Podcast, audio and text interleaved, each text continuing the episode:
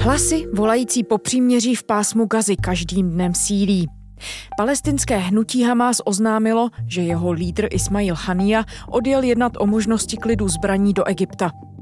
Variantu otevření nových jednání o příměří, které by vedlo k propuštění izraelských rukojmí z Gazy, naznačili i izraelští představitelé. V oficiálním prohlášení ale premiér Benjamin Netanyahu uvádí, že Izrael bude bojovat až do úplné porážky hnutí Hamás. V Gaze zemřelo podle tamních úřadů 20 tisíc lidí od začátku izraelské operace, která následovala po teroristickém útoku hnutí Hamas, které v Izraeli zavraždilo 12 lidí. Jak se bude situace vyvíjet dál? Může tlak ze zahraničí, především ze Spojených států, přimět izraelské vedení ke zmírnění pozice? A jak vnímá postup premiéra Netanyahu a izraelská veřejnost? Je čtvrtek, 21. prosince, tady je Lenka Kabrhelová a 5.59. Spravodajský podcast Seznam zpráv. Irena Kalhousová, ředitelka Herzlova centra izraelských studií na Univerzitě Karlově. Dobrý den. Dobrý den. Ireno, na mezinárodním poli zintenzivňují výzvy k obnovení příměří v Gaze. V jakém stavu aktuálně konflikt mezi Izraelem a palestinským hnutím Hamas je? Tak z toho izraelského pohledu ten konflikt zdaleka není u konce, protože Izrael stále deklaruje, že tím vojenským cílem je zničení Hamásu což tedy znamená velké oslabení Hamásu po té vojenské stránce, to znamená zničení co možná největšího počtu tunelů, zničení jejich zásob zbraní. Samozřejmě mluvíme také o likvidaci představitelů Hamásu a těch ozbrojených složek Hamásu. Takže tento cíl Izrael stále deklaruje jako, že je platný a samozřejmě, když slyšíme třeba vojenské představitele v Izraeli, ale i politické představitele, tak prostě oni říkají, že to bude trvat dlouho. Přirovnávají to například k válce proti teroru nebo k dopadení Bin Ládina, že to Američanům trvalo opravdu mnoho, mnoho let, takže nelze očekávat, že ta vojenská operace skončí během několika málo dní, ale, a to už i v Izraeli zaznívá, že ta vojenská operace přejde do jiného stádia, že nebude vedena v té podobě, jaké je vedena teď, to znamená to masivní bombardování, že se spíše Izrael začne zaměřovat na specifické vojenské operace za pomocí zřejmě speciálních komand především. Samozřejmě z toho pohledu Hamásu, myslím si, že Hamás by stál o příměří, stál by o ukončení bojů, protože opravdu Hamás nevyhrával. A ten tlak je veliký. Nemyslím si, že Hamás bere až tak v potaz to utrpení civilistů, protože Hamás musel vědět, že to, co spáchal toho 7. října, že povede k obrovsky ostré odpovědi ze strany Izraele. Nicméně Hamás by rád tu válku ukončil, protože prostě ztrácí tu kontrolu nad Gazou a přichází o svoje lidi a samozřejmě o ty tunely. Takže ta situace stojí zatím takto, ale je jasné, a Izrael to věděl od začátku, že ty hodiny tikají a že Izrael nemá neomezený čas na to v té vojenské operaci minimálně v této masivní podobě pokračovat. V pásmu Gazy nadále pokračují tvrdé boje. Izraelská armáda svádí v Gaze tvrdé boje. Naráží na větší odpor Hamásu, než se čekalo. Izrael tak pokračuje v intenzivní koordinované operaci, samozřejmě i v součinnosti s leteckými nálety a s bombardováním, i přesto, že Spojené státy ho opakovaně vyzývají v posledních dnech, aby snížil intenzitu bojů, aby přišel do nějaké nové fáze a hlavně aby dal čas. We know that the past 72 days have been some of the most painful v Izraeli dnes jednal americký ministr obrany Lloyd Austin a po schůzce s premiérem Benjaminem Netanyahuem a protějškem, tedy izraelským ministrem obrany, vyzval k větší ochraně civilistů během izraelské válečné operace proti teroristickému hnutí Hamas v pásmu Gazy. Chránit palestinské civilisty v pásmu Gazy je morální povinnost a strategický cíl. Zároveň podporujeme Izrael v jeho právu na obranu. Roste mezinárodní tlak na uzavření příměří v pásmu Gazy. Ministři zahraničí Německa a Velké Británie mluví o tom, že Hamas musí složit zbraně. Apelují ale také na Izrael, aby při úderech omezil civilní ztráty. Ze zahraničí, ale i na domácí scéně už sílí tlak na premiéra izraelského Benjamina Netanyahu, aby kvůli těm pokud mluvím o zahraničí, hlavně dramatickým humanitárním dopadům na civilní obyvatele Gazy zmírnil při nejmenším tu vojenskou operaci nebo dokonce, aby zastavil. Administrativa amerického prezidenta Joea Bidena, který je největším a nejhlasitějším a nejstabilnějším partnerem Izraele, taky ta už vyslala na Blízký východ hned několik diplomatů a představitelů, třeba ministra obrany Lloyda Austina. Nakolik může ten tlak ze Spojených států přimět Benjamina Netanyahu ke změně té trajektorie? Já si myslím, že jestli někdo může, tak je to právě ten americký hlas a je to od začátku. Vlastně byli to američani, kteří prosadili ty humanitární koridory, byli to američani, kteří opravdu zatlačili na Izrael, aby se pokusil alespoň zlepšit tu humanitární situaci v Gaze tím, že umožní, aby více humanitární pomoci šlo do Gazy, protože ze začátku Izrael byl opravdu v takovém stavu, že vlastně úplně odmítal jakékoliv zlepšení té situace pro Gazany. A samozřejmě teď se dá čekat, že i ten americký tlak na to, aby se charakter té vojenské operace změnil, že Izraelci to budou brát vážně, ale já si nemyslím, že to přichází jenom ze strany Američanů, že i izraelská armáda samozřejmě ví, že ta taktika se bude muset změnit. A není to tedy jenom politický tlak a není to jenom to, co se děje přímo v Gaze, ale je to i třeba ekonomický důvod, že Izrael nebude schopen po několik měsíců být v tomto stavu pohotovosti, kdy 300 tisíc záložáků je odvedeno. To jsou lidé, kteří chybí v tom pracovním procesu, protože se jedná samozřejmě především o muže v tom produktivním věku. Takže myslím si, že těch tlaků je mnoho a že opravdu Izrael bude měnit tu taktiku. Tam je samozřejmě problém to politické vedení, které v Izraeli v tuto chvíli je, protože Benjamin Netanyahu bohužel nepřemýšlí pouze jaksi v intencích toho, co je nejlepší pro Izrael z bezpečnostního hlediska, ale on také přemýšlí, co je nejlepší pro něj z politického hlediska. A on samozřejmě má koalici složenou z velmi radikálních politiků, kteří chtějí vlastně tu vojenskou operaci rozšířit co nejvíce, kteří volají potom, aby Izrael znovu okupoval Gazu. To jsou hlasy, které jsou sice zcela radikální a Izrael si nemyslím, že se jimi bude řídit, protože ta armáda nic takového neříká a nepotřebuje a nechce, ale jsou to lidé, které Benjamin Netanyahu potřebuje pro své politické přežití a to je to zoufalé. To je to, co vlastně třeba mě opravdu jako znepokojuje, protože tam spousta těch rozhodnutí není motivovaná v tuhle chvíli čistě bezpečnostně. A tam vidíme právě ten rozkol mezi Benny Gancem třeba nebo ministrem obrany Galantem a vidíme tam ten rozpor mezi těmito dvěma lidmi, kteří jsou tedy ty vojáci, ti lidé, kteří na to pohlíží převážně strategicky a Benjamin Netanyahuem, který je víc politik než v tuto chvíli člověk, který vede válku. Pojďme popsat, co se děje tedy v těch jednotlivých vrstvách izraelské společnosti. Začala jste politikou a armádou.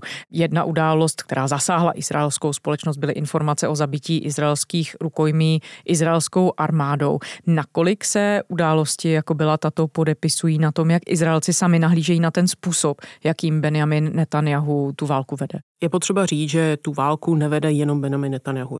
Myslím si, že je konsenzus v Izraeli, že nedá se nic dělat. Prostě po tom, co Hamas spáchal toho 7. října, tak jediné řešení vojenské, ta válka nebude hezká, ta válka bude stát hodně a nejen tedy Gazany, ale i Izraelce, opravdu ty počty zabitých izraelských vojáků narůstají ale prostě ten koncenzus si myslím, že v té izraelské společnosti byl. Ale samozřejmě Izraelci současně také chtěli, aby byl naplněn i ten druhý cíl té operace a to je propuštění nebo osvobození rukojmí. A teď je samozřejmě patrné, že k těm osvobozeným rukojmím spíš Izrael dospěje tím, že se dohodne za másem na nějakém příměří, že vojensky ty lidi osvobodit bude velmi těžké, i když je pravda, že na základě vojenského tlaku bude třeba Hamas ochoten k té výměně. To je potřeba říct, že to je spojené. Nicméně to, k čemu došlo o víkendu, je obrovská chyba, obrovská tragédie. Zdá se, že opravdu byly porušeny pravidla, že ti vojáci nebo ten konkrétní voják prostě střílel, aniž by měl. Je potřeba zase si uvědomit, v jaké situaci ti vojáci v Gaze jsou, protože už tam jsou dlouho, jsou samozřejmě nervózní z toho, že Hamas nedodržuje žádné dohody, že Hamas nebojuje v uniformách, Hamas využívá například sanitky pro převoz svých vlastních bojovníků. Hamas porušuje ta pravidla, takže evidentně někdo neměl pocit, že to jsou lidé, kteří to myslí vážně, když mávají tím bílým praporem. Ale každopádně došlo k době, armáda to bude muset vyšetřit a je pravda, že, a to se samozřejmě ví, že ta armáda dostala velmi volné ruce v té Gaze. Je to v něčem možná pochopitelné vzhledem k tomu, co to vyprovokovalo, ale má to samozřejmě obrovsky negativní následky, jak na civilisty v Gaze, tak samozřejmě teď se zdá i na osud těch rukojmí. Izraelská armáda přiznala, že v severní čtvrti Gaza City omylem zastřelila tři rukojmí. Chybně je identifikovali jako hrozbu. Armáda případ vyšetřuje. Premiér Během bojů ve čtvrti Šudžája izraelské obrané síly chybně identifikovali unesené Izraelce jako hrozbu, zahájili po nich palbu a zabili je. Po prověřování těl ale vznikly pochybnosti ohledně identity usmrcených. Těla byla dopravena do Izraele a expertiza potvrdila, že šlo o rukojmí. Tragický incident, jak to nazval mluvčí obraných sil, opět poslal Izraelce do ulic. Včera jich v Tel Avivu byly stovky a nešlo jen o rodiny rukojmí. Žádná cena za rukojmí není dost vysoká. Vláda musí být připravena zaplatit cokoliv a vyjednat jejich propuštění. A mělo to být už včera.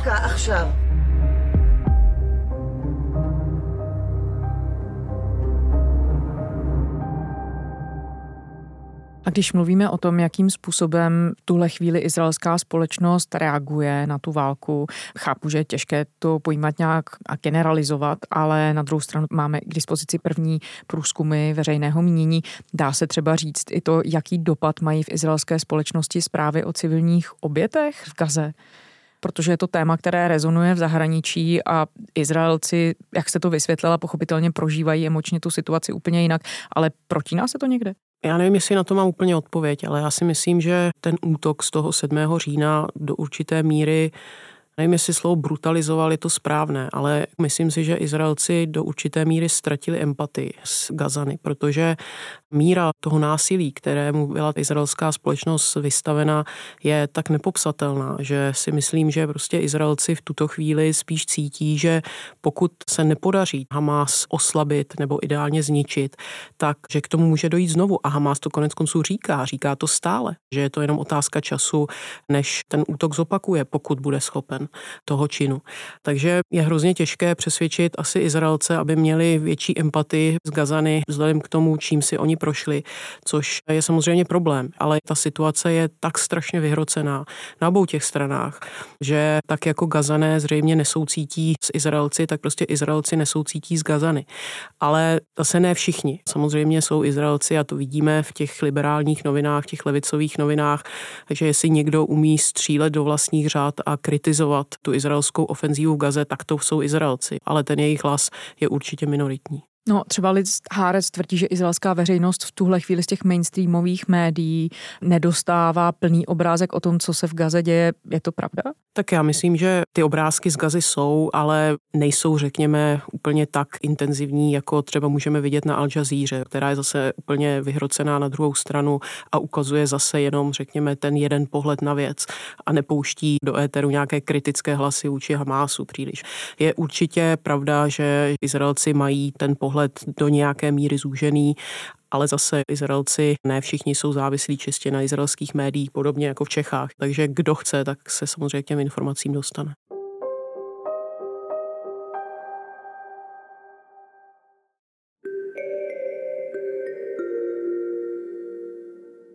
Vraťme se ještě do té politické roviny a odpíchnu se od toho, co říkáte o veřejnosti. Třeba list New York Times se odkazuje na nové průzkumy veřejného mínění, podle kterých ta situace, asi to, co popisujete, vede k tomu, že řada Izraelců se ve světle toho teroristického útoku ze 7. října začíná klonit ke konzervativnějším politickým přístupům.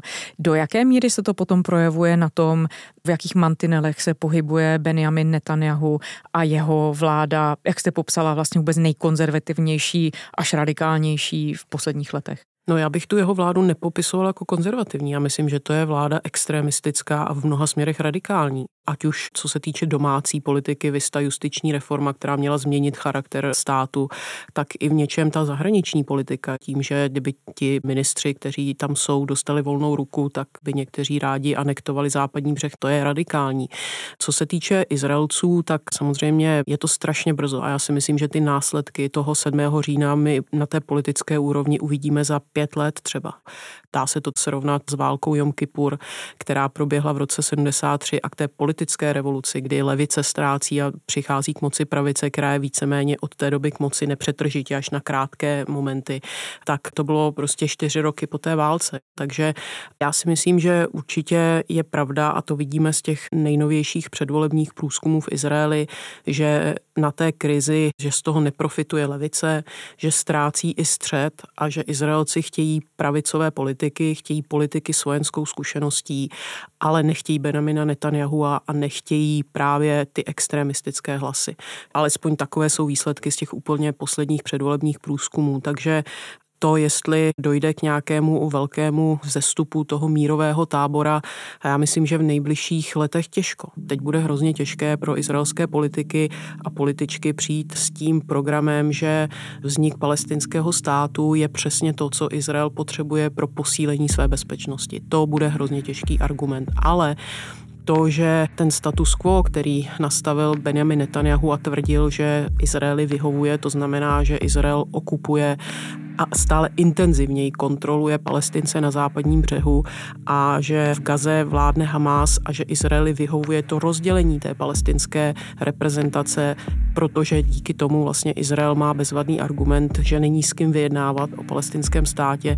Já si myslím, že se ukázalo, že tohle nefunguje že to rozhodně Izraeli bezpečnost nezaručilo a bude poměrně zajímavé sledovat, s čím přijdou ti politici po Benjaminu Netanyahuovi, vlastně co bude ta alternativa toho Netanyahuovského přístupu k té palestinské otázce.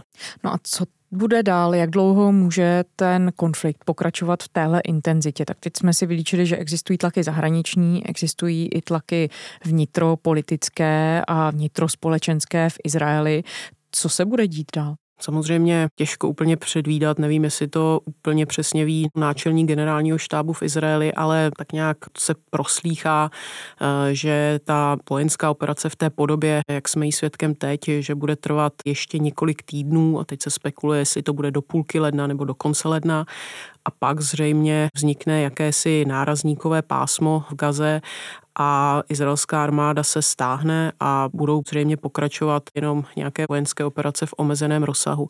Ale zásadní problém je, že Izraelci zatím vůbec nemluví o tom, jak by ta zpráva v Gaze měla vypadat po konci té války, protože američané říkají, že po válce by rádi, aby kontrolu nad Gazou převzala palestinská samozpráva. Oni mluví o zreformované palestinské samozprávě.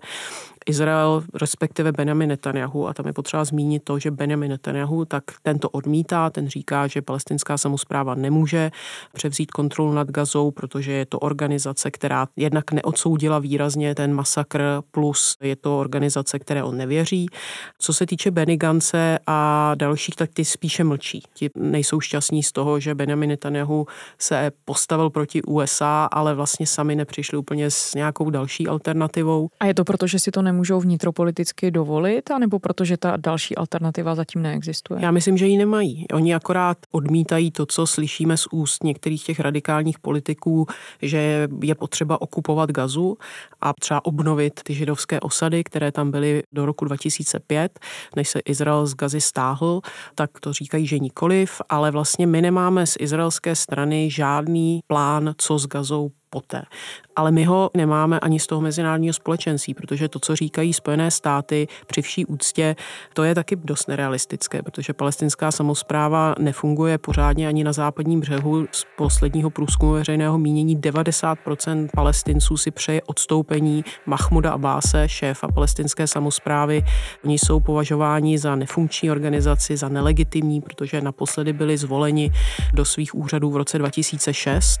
Tam je mnoho, mnoho mnoho problémů. Takže problém Gazy je, že vlastně nikdo neví, co s Gazou. Nikdo neví, co s Gazou. Je to téma, kterého se každý bojí a samozřejmě po té válce ta situace tam bude ještě mnohem, mnohem horší, protože Gaza bude z velké části zničena, ta populace samozřejmě zdecimovaná po té humanitární stránce a zradikalizována.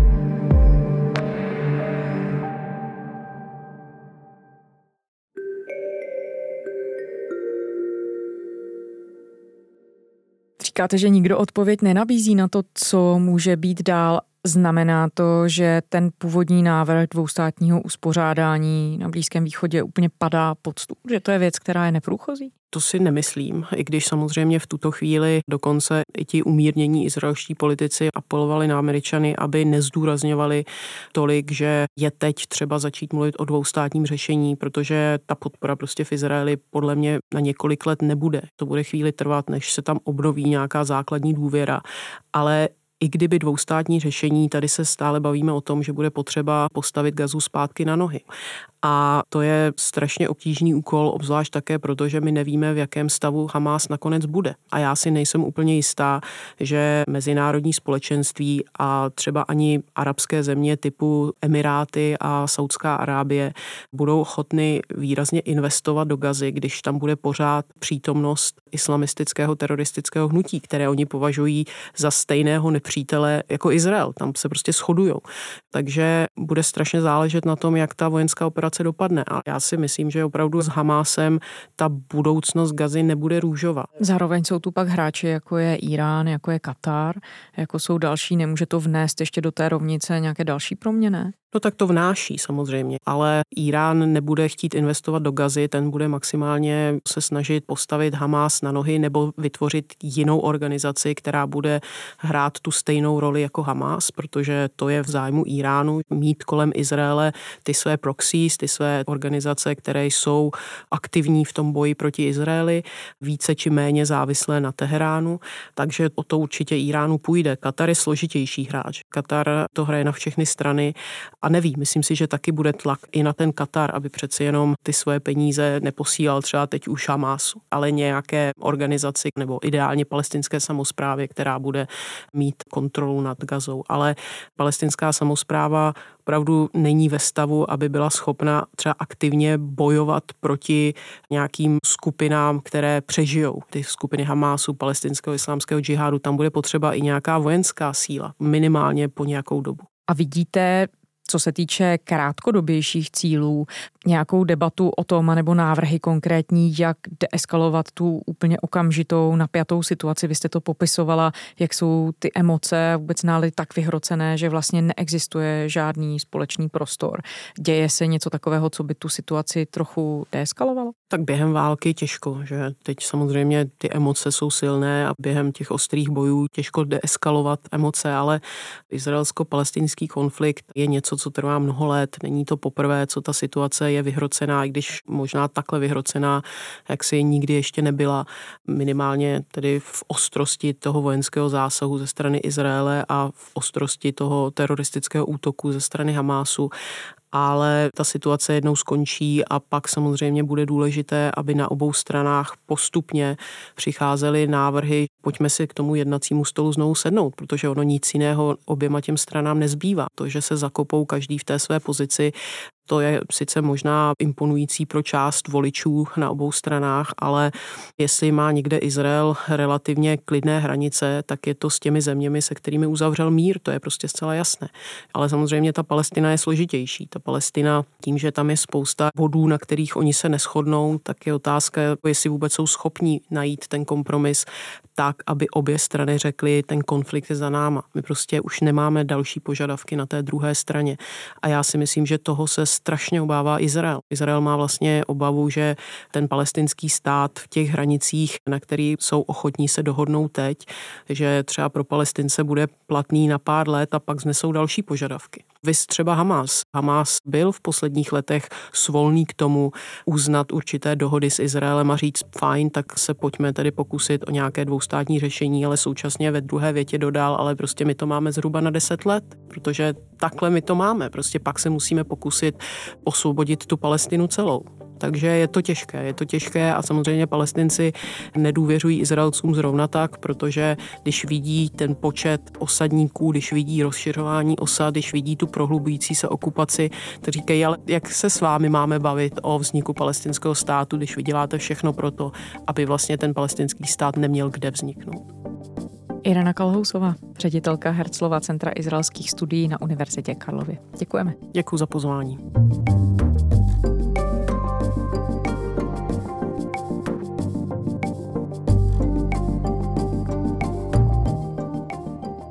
A to je ze čtvrtečního vydání podcastu 559 vše. Děkujeme, že posloucháte. Vraťte se za našimi díly kdykoliv. Všechny je najdete na Seznam zprávách, v podcastových aplikacích i na platformě podcasty.cz. Pokud pro nás máte nějaký tip či komentář, pište nám. Naše adresa je za minutu 6 zavináč sz.cz. Najdete nás na sociálních sítích Instagram, X a Threads. To byla Lenka Kabrhelová. Těším se zítra.